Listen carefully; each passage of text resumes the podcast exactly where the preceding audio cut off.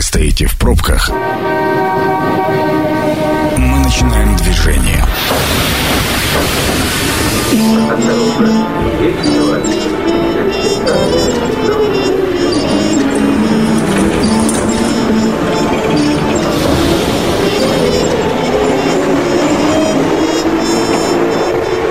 Метро. Главные темы Красноярска. Ну, поехали. У микрофона Ян Ермишов. Всем здравствуйте. Партнер программы «Метро» на этой неделе — ООО «Элит Авто», официальный дилер бэ эм вэ. Ну что ж, давайте начнем нашу сегодняшнюю программу. Будем говорить сегодня с вами от отказа от курения. Если вы бросили, это хорошо. Если еще не бросили, задумывайтесь, слушайте нас. Может быть, мы вам чем-нибудь в этом поможем. Если не собираетесь бросать, тоже нас послушайте, а вдруг мы вас к чему-нибудь досподвигнем. А почему мы поднимаем эту тему? Потому что вот на этой неделе исполнилось ровно тридцать три года, как Всемирная организация здравоохранения утвердила Всемирный день отказа от курения. Это было тридцать первого мая, да? тридцать, тридцать первого мая? Правильно, тридцать первого мая. Вот, интересно, отказывались от курения в этот день или нет? Или продолжали дымить, как паровоз?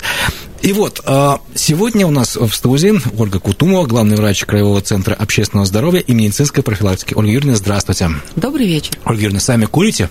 Нет. Но это для того, чтобы поставить сразу все точки над «и». Да. Я тоже не курю. Поэтому, знаете, вот с одной стороны, мы с вами два некурильщика, и как-то противостояние не получается, потому что, ну, мы с вами в одной лодке плывем.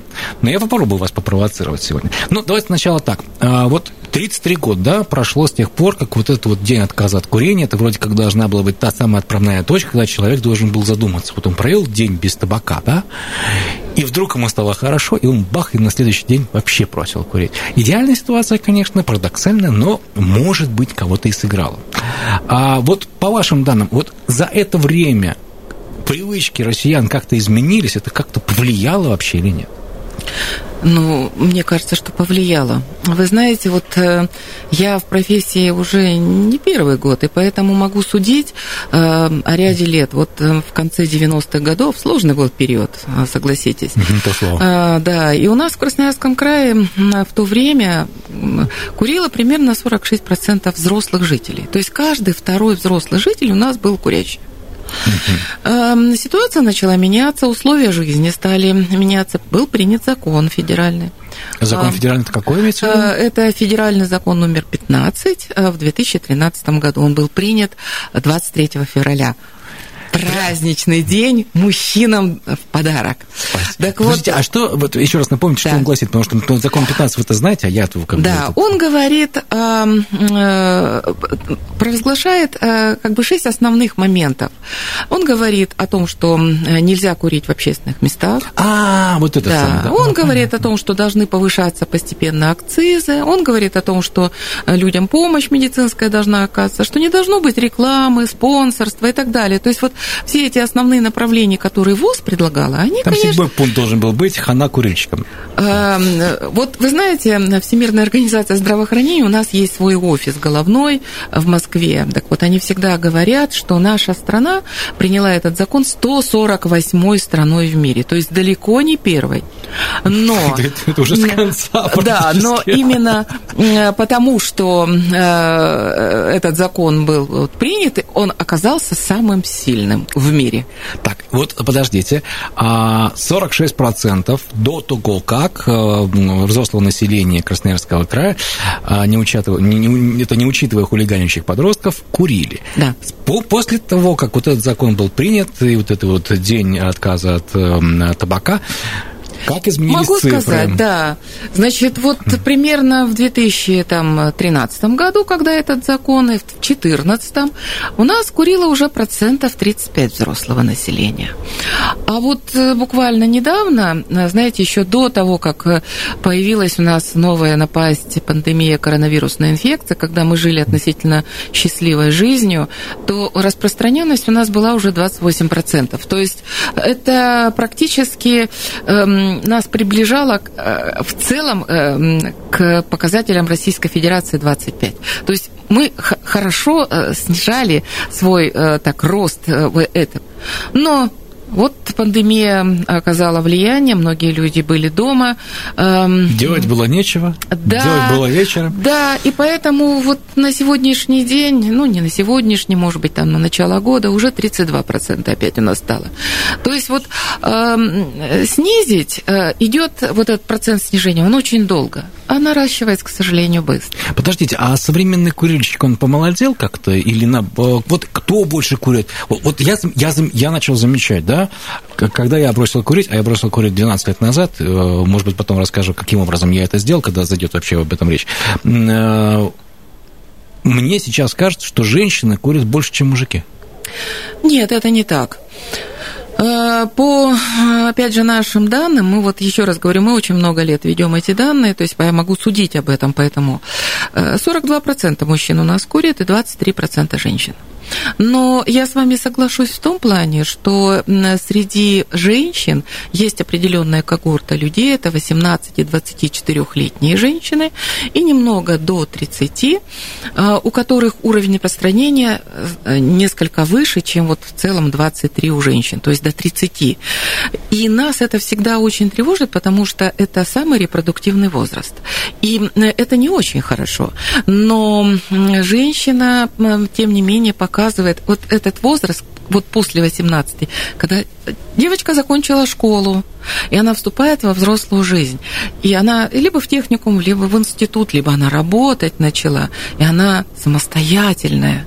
И вот эта самостоятельность, она проявляется так. Ведь потому что после тридцати количество женщин, которые курят, резко сокращается. То есть женщины понимают, да, все, у меня уже состоялось все, и муж рядом, и дети есть, теперь надо заботиться о них. А для этого нужно быть здоровой. Mm-hmm. То есть это называется показать себя. Слушай, да. А помолодел курильщик? Подростки сильно курят? А, ну, вы знаете, вот мы э, смотрим, э, э, раньше немножко было э, как-то более ощутимо это. Э, у нас мальчики начинали, знаете, курить э, первый пик приобщения в восемь лет. Сейчас такого уже нет, сейчас он сглаживается и у мальчиков, и у девочек, и примерно где-то так к годам тринадцати-четырнадцати, да, пробуют. Пробуют. Не все из них остаются, так сказать, курильщиками. Попробовал, не понравилось и закончил. Но те, кто вот остаются уже курильщиками, их там процентов может быть семнадцать, вот они переходят во взрослую жизнь, которые добавляют нам эти проценты взрослых. Сразу скажу обязательную фразу. Курение вредит вашему здоровью, дорогие друзья. Это мы обязаны упоминать. И мало того, мы именно поэтому сегодня эту тему и обсуждаем, исходя из этой же, из этой же фразы. Подождите, вот вы знаете, вот в последнее время на пачках сигарет начали печатать там рак легких, там, знаете, даже шутка появилась, так, мне рак легких не надо, вы мне дайте, пожалуйста. Вот. Я не знаю, пугает это курильщиков, не пугает. Когда я курил, тогда еще таких вот фотографий не было. Но мне как-то, я смотрю на это, мне вот, например, меня это не пугает. Нет, вот подождите, вы не правы. Значит, в две тысячи двенадцатом году Министерством здравоохранения России были, был издан приказ, где было подготовлено шестнадцать голографических картинок, вот наклеек на пачку сигарет. Это готовилось к вот этому закону пятнадцать эф зэ. И на кого эти голографические картинки прежде всего рассчитаны? Они рассчитаны на молодежь, на детей и подростков, на тех людей, которые не имеют зависимости. И вот представляете себе, подросток четырнадцати или пятнадцати лет подходит там кому-то, достает эту пачку, а там импотенция. И он так, давай закурим. Да нет, нет, не хочу. Поэтому и анекдоты стали появляться, ну, о которых да, вы да, стали да, говорить. Да, да, да, да, да. Совершенно верно. То есть сказать о том, что и на взрослого человека это не влияет, это тоже нельзя. Но, может быть, оно влияет меньше. То есть от того, что он увидел эту картинку, он, вероятнее всего, курить не бросит. А вот молодежь, да. Вы знаете, на меня в свое время произвело большое впечатление. Я участвовал в одной такой антитабачной акции, был ведущим. Я вот тогда бросил курить. И там привезли заспиртованные легкие курильщика. Угу. Ребят, вот это надо просто видеть. Вот просто надо на это посмотреть один раз. И, и все. И вот после, после этого начинаешь чесать затылок и думаешь, нет, это зачем? И, и это у меня внутри... Да, нет, да, да конечно, да, смола, да, черная всем. Хорошо, угу. А тогда, в таком случае, вот э, курение каким проблемам приводит? В первую очередь. Ну, вы знаете, я вам скажу то, как мы часто говорим нашим студентам для легчего, более легкого понимания. Вот из ста человек, которые лежат в онкологическом диспансере в торакальном отделении, девяносто – это курящие люди. Если мы берем пульмонологическое отделение, пульмонология, давайте это будем... болезни легких, легких да, да, то вот хронический бронхит, обструктивная болезнь легких, астма, то семьдесят пять процентов это курильщики. И если кардиология, тут уж понятно, двадцать пять процентов. То есть это наиболее часто встречающиеся. Какие риски бывают? Вот вы знаете, Всемирная организация здравоохранения, она э, как бы вывела вот эти риски. Был такой замечательный плакат у нас, нас очень иногда критиковали по этому поводу, что вы так пугаете людей, где был почти на разрезе показан человек и все болячки, которые у него возникают вследствие курения. Так вот, риски возрастают, инсульта в два раза. Вот сейчас пожилые люди э, особенно подвержены вот этим, и вот нужно четко понимать, хочешь остаться здоровым, никому не хочется выносить из-под себя горшки. Вот это вот тяжелая вещь, поэтому вот риск, он возникает больше в два раза. Хроническая обструктивная болезнь легких, когда человеку нечем дышать, по сути дела, в восемь раз возрастает. Ну, а рак, это уже, конечно, не говорить об этом, в семнадцать раз. То есть вот эти цифры, они сами за себя говорят, поэтому, ну, надо думать, прежде чем принимать какое-то решение. А пассивное курение? Вот потому что, ну, многие, оказывается, рядом с да, курильщиками отдыхают, да. Дым, это сильно влияет или нет? Вы знаете, опять же, вот мы проводили свои собственные исследования, и они подтверждаются теми, которые есть, в том числе и за рубежом. Вот если человек находится в комнате, в которой курят, а он не курящий, то за вот час пребывания в этой комнате он выкуривает, условно, полсигареты. Это сказывается на особенно тех людях, которые находятся в этих комнатах или в, в, в, ну, как работа у них. Вот, допустим, официанты, бармены. Вот раньше же курили в барах, в ресторанах. Это сейчас не курят. Угу. А раньше они восемь часов, двенадцать часов, у них смена. И получалось, что они выкуривали по полпачки и больше сигарет. Вот условно. И у них не куря тоже, при этом. При да. этом не куря. И поэтому, конечно, они стали, особенно на Западе, они стали бороться за свои права. Почему они должны страдать от того, что они не курят, но при этом у них появляется астма, хобот и так далее. Это все очень серьезно. Ну, вы знаете, ну, опять-таки, не в защиту курильщиков, но это же тоже люди, они тоже возмущаются, ребят, ну, почему мы не можем? Да, ну, вот нас... Да, и... можете вы курить, да? Мы никого не обязаны. Точно так же, как наш президент говорит, у нас вакцинация против, ковирус, против коронавирусной инфекции массовая, но не обязательная. Ты всегда имеешь право выбора. И курильщик тоже имеет право выбора. Но всегда нужно думать. Есть определенные правила, где курить нельзя. Если ты там куришь, а я стою рядом, то твои права уже заканчиваются, потому что я своим носом это чувствую. И мои права, как некурильщик, в этом праве более определены, потому что они законом определены. Если ты у себя дома и один, да хоть кури, закурись, пожалуйста, никто не возражает. Это твое личное дело. А, вот все-таки а, вот вред обычных сигарет, он, скажем так, ну, доказан, да? Ну, вот вы сейчас мне рассказываете, все это я понимаю, что проводилось на вот лет. А вот сейчас очень много электронных гаджетов. И здесь, я даже не знаю, какие-то исследования проводились, нет. Потому что многие считают, что это, ну, такой нормальный заменитель, который, ну, не вреден. Ну, эм, конечно, сказать о том, что исследования не проводились, сейчас вот за эти ну, последние слышал, шесть быть, лет да. Да, стали проводиться исследования и в России, и у нас в крае в том числе. И мы можем абсолютно точно констатировать и подтвердить те доводы, которые сделал Европейский медицинский Евросоюз шесть лет назад. Они сказали, что это никакая не альтернатива, а это иной способ поступления никотина в наш организм. И все. То есть это маркетинговый ход, это продвижение нового товара, но никак никакая не альтернатива. Почему? Потому что и в кальянах, и в электронных сигаретах, и в вейпах всегда присутствует табак, то есть никотин всегда есть. Отличаются они лишь только тем, что один парит, а, допустим, Айкос, он бездымный. А вот, представьте, между прочим, бездымные сигареты и пассивное да. курение. Здесь они как-то... Но есть, а еще раз могу сказать, значит, Айкос, в который вроде как бы дыма нет, но для человека-то он опасен. Почему? Потому что он сделан из пластика, потому что там проходит химическая реакция, и когда она нагревается, а нагревается она до триста градусов, то выделяются токсические вещества первого класса опасности. Это что такое? Это, это канцерогены. То есть это бензопирены, фенолы. Подождите, то есть если я стою рядом с тем, кто курит, а вот эту вот ерунду, я вдыхаю в себя бензопирены вот эти вот? В да? меньшей степени. В но меньшей вдыхаю. Степ... Но вдыхаете. Но вдыхаете, конечно. Мамочки, куда же деваться всем этим, да?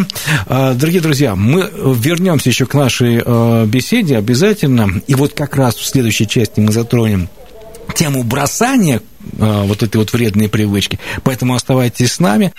Это программа «Метро». Авторитетно о Красноярске. Возвращаемся в «Метро». Микрофон Ян Ермишов. Всем здравствуйте, кто к нам только что присоединился. Мы сегодня обсуждаем тему, скажем так, курение, потому что тридцать три года назад ровно ВОЗ утвердил Всемирный день отказа от курения, это было в начале недели, а мы сегодня говорим вот о тех проблемах, которые связаны с этой вредной привычкой. Ну и сейчас вот как раз мы пришли с нашей гостьей к теме «А как бросить курить?». У нас сегодня в гостях Ольга Кутумова, главный врач Краевого центра общественного здоровья и медицинской профилактики. Кстати, телефон нашей студии двести девятнадцать одиннадцать десять. Вот если вы уже бросили курить, позвоните, скажите, как вам это удалось. Вот просто как? А, Ольга Юрьевна, а много сейчас людей приходят к вам и говорят, хочу бросить? Ну, вы знаете, вот последние годы этот процент постоянно рос, и он до две тысячи девятнадцатого года дорос до примерно так восемнадцати-двадцати процентов, то есть уже от, от, тех, от тех, кто курит, от тех, угу. кто, да. То есть, в общем, уже вполне неплохо. Ну, вот опять год пандемии как-то сказался, и сейчас мы подвели итоги, вот за двадцатый год всего десять целых пять десятых процента. То есть, вот пока как-то, он, еще раз говорю, набираем быстро, снижаем медленно. К сожалению, да, пока. Ну, то есть сейчас как бы люди так не, не, не, не так сильно стремятся, как это было до того. А, давайте послушаем, что нам скажут. Внимание! Мнение сверху. Подошло время телефонного звонка. Здравствуйте, как вас зовут? Здравствуйте, зовут меня Александр. Я бы хотел поделиться. Я бросил курить, уже не курю пятый год. Как? И... Это обычная психология, пробовал, цель поставил, где-то день не курил, ну ладно, там сорвался, покурил, и в течение там месяца трех я просто бросил. Самое главное, пройти первые три дня, и все. Потом э, начнем потихоньку отпускать и уже э, психологически думать, ты претерпел неделю там или месяц, и опять начнешь курить, зачем? И все. Спасибо вам большое. Слушайте, вот я также бросил. Практически. Я помню, как я бросал, это было двенадцать лет назад, а я вообще курил на самом деле мало, начинал я с трубки, мне друзья подарили трубку на тридцатилетие, я вот начал курить, а пришел к тому, что я через семь лет уже начал курить полторы пачки сигарет в день. И я однажды стою в курилке, и вдруг меня как осеняет, я понимаю, что это противно, невкусно, это вонюче, и в этом нет никакого смысла. Я просто потушил сигарету и сказал, не курю. И по- после этого не выкурил ни одной сигареты, ни, ни, вот ни разу даже к табаку не прикасался. А много таких людей, кстати? Вы знаете, из ста человек, которые курят, может, могут отказаться, вот как вы или как вот наш Александр, да, Александр, силой воли. Вот он принял решение, это волевые люди. Не больше пяти процентов, к сожалению. Я вас поздравляю. У меня даже плечи расправились сейчас прямо. Здравствуйте, слушаем вас. Здравствуйте, меня Николай зовут. В девятнадцать лет бросил курить, и вот семнадцать лет не курил. Тут угораздило меня побаловаться, и заново вляпался. Даже и не подразумевал, что такое со мной может быть. И за четыре месяца заново втянулся, и вот уже три месяца назад второй раз бросил. Тяжело? А самое интересное, что, скажем так, зависимость появилась очень быстро и очень очевидная, сильная. И я даже испугался, но вот как-то в раз, буквально в один день, на восьмое марта взял, бросил. Никаких трудов, никаких воспоминаний, никакой тяги. Нет. Ну, вам просто повезло, и, и вы, наверное, тоже относитесь к категории людей, которые принимают решения, берут ответственность на себя. Это хороший э, статус человека. Вот эта методика, кстати, э, э, о том, что когда ты бросаешь, начинаешь считать дни, вы знаете, когда дочитываешь до месяца, потом уже думаешь, господи, ну если я сейчас выкурю сигарет, мне опять заново считать. И вот эта вот лень заново считать, она тоже помогает, поверьте. А есть какие-то, ну, я понимаю, что все по-разному, есть какие-то э, методики, которые действительно помогают тем людям, Конечно. Которым тяжело просто это сделать? Конечно. Опять же, хочу апеллировать к нашему ВОЗ. У нас есть золотой стандарт. Он складывается из трех основных моментов. Начинается все с совета врача. Для чего он нужен? Для того, чтобы определить степень никотиновой зависимости у нашего пациента и степень его мотивации к отказу от курения. Вот кто к нам может прийти из мужчин? Чаще всего те, которые жена сказала: ты надоел, иди, иди, иди, откажись от курения, иди, лечись. Мужчины сами ага. могут прийти, но у них может не быть мотивации. То есть вот такая. Я сходил, мне не помогли. Бывает, вот эти, это бывает, это бывает, это стандартная отмазка перед женой, которая... А, второй очень важный момент, это у людей, у которых такая, знаете, средняя степень зависимости, им может помочь психологическая помощь, то есть наши психологи могут поработать. Здесь мы выискиваем плюсы, минусы, мы считаем деньги, мы определяем методы первой помощи, а что нужно сделать, вот если захотелось курить здесь и сейчас, а курить нельзя. Вы знаете, что делать? Не, я... не знаете. Нет, нет. А я всем говорю, если появилось непреодолимое желание закурить, а курить нельзя, нужно брать маленькую бутылочку воды с собой и мелкими глотками эту маленькую бутылочку выпить. Как только вы ее выпили, желание здесь и курить уже пропало. Классно. Слушайте, а давайте послушаем еще одну рекомендацию. Здравствуйте, как вас зовут? Здравствуйте, меня Сергей зовут. Сергей, пожалуйста, вы да. тоже бросили курить, да? Да, я из тех людей, кто начинал курить в начальных классах школы. Вот, прокурил я девятнадцать лет. Как бросил курить? Бросил как-то непонятно. Меня все заставляли бросай, бросай курить. А мне как бы не хотелось. Мне доставляло удовольствие курить, особенно когда в машину садишься, сигарета – это первое, что у тебя в руках. Вот, и в один прекрасный день меня просто позвали э, в поход на столбы, абсолютно незнакомые люди, компания по интересам. Вот, и я пошел, э, купил пачку сигарет, и в конце похода эта пачка сигарет у меня осталась полная. Я до такой степени устал, устал, что я понял, что курить мне вредно, я перестал курить. Это было одиннадцатого декабря две тысячи шестнадцатого года. Браво. Вот, до сих пор не курю. Да, очень интересно. Спасибо, Сергей. Слушайте, ну, кажется, волевых-то людей, да? Да, ну, много волевых много, людей, но не волевых. Все, к сожалению, не все. И поэтому вот есть еще один третий механизм, он самый такой, эм, наверное, надежный или продвинутый. Если человек имеет намерение, если он начал к этому двигаться психологически, то ему может помочь медикаменты. Есть медикаменты разные.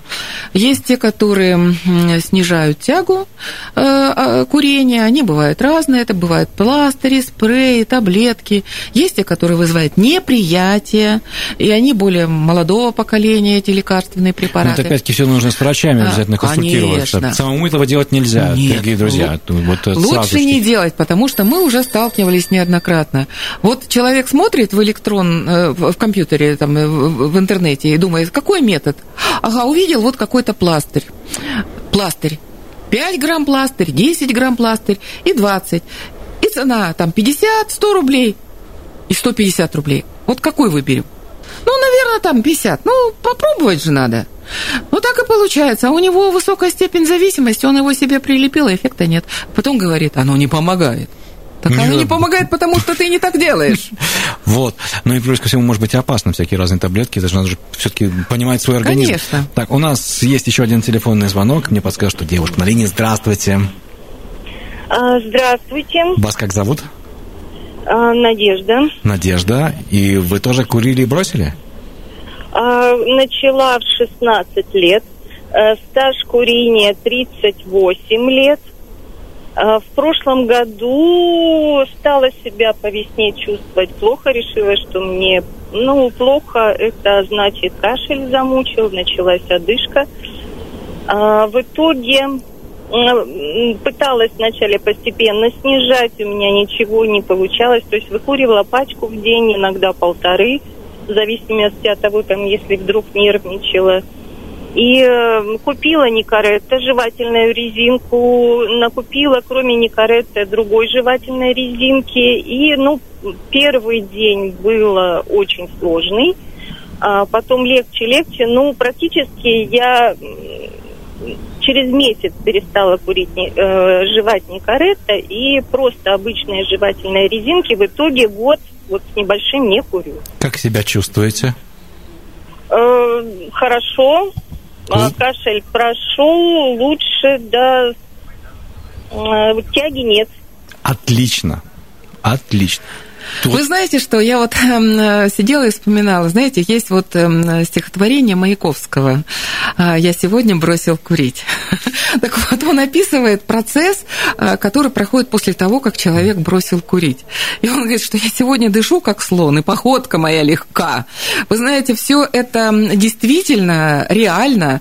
Если человек отказывается, то и Сергей говорил, что он очень устал. Mm. И вот Надежда говорит о том, что она начала кашлять. А если она говорит, что в прошлом году это пандемия коронавируса, это очень опасно. Я, я ее Ой, абсолютно слушайте, а вот, понимаю. Вот, слушайте, про корон... вот, вот, тут курильщики сказали, знаете что? Что курильщики реже болеют коронавирусом. Наоборот. Наоборот. Этих исследований, к сожалению, пока еще не очень много, потому что времени прошло мало. Но мы смотрели два исследования. Одно было выполнено в Англии, другое в Китае. Китай был первый. И они доказали, что у курильщиков коронавирус протекает тяжелее, то есть они чаще попадают в реанимационное отделение, нежели другие. То есть он тяжелее течет. Прям актуальненько сейчас мы так напугали всех. Ну да. да. Прям, прям вот... вот, вот. Программа «Метро» продолжает принимать звонки. Здравствуйте, как вас зовут? Добрый вечер, Антон. Антон, вы тоже бросили курить, да?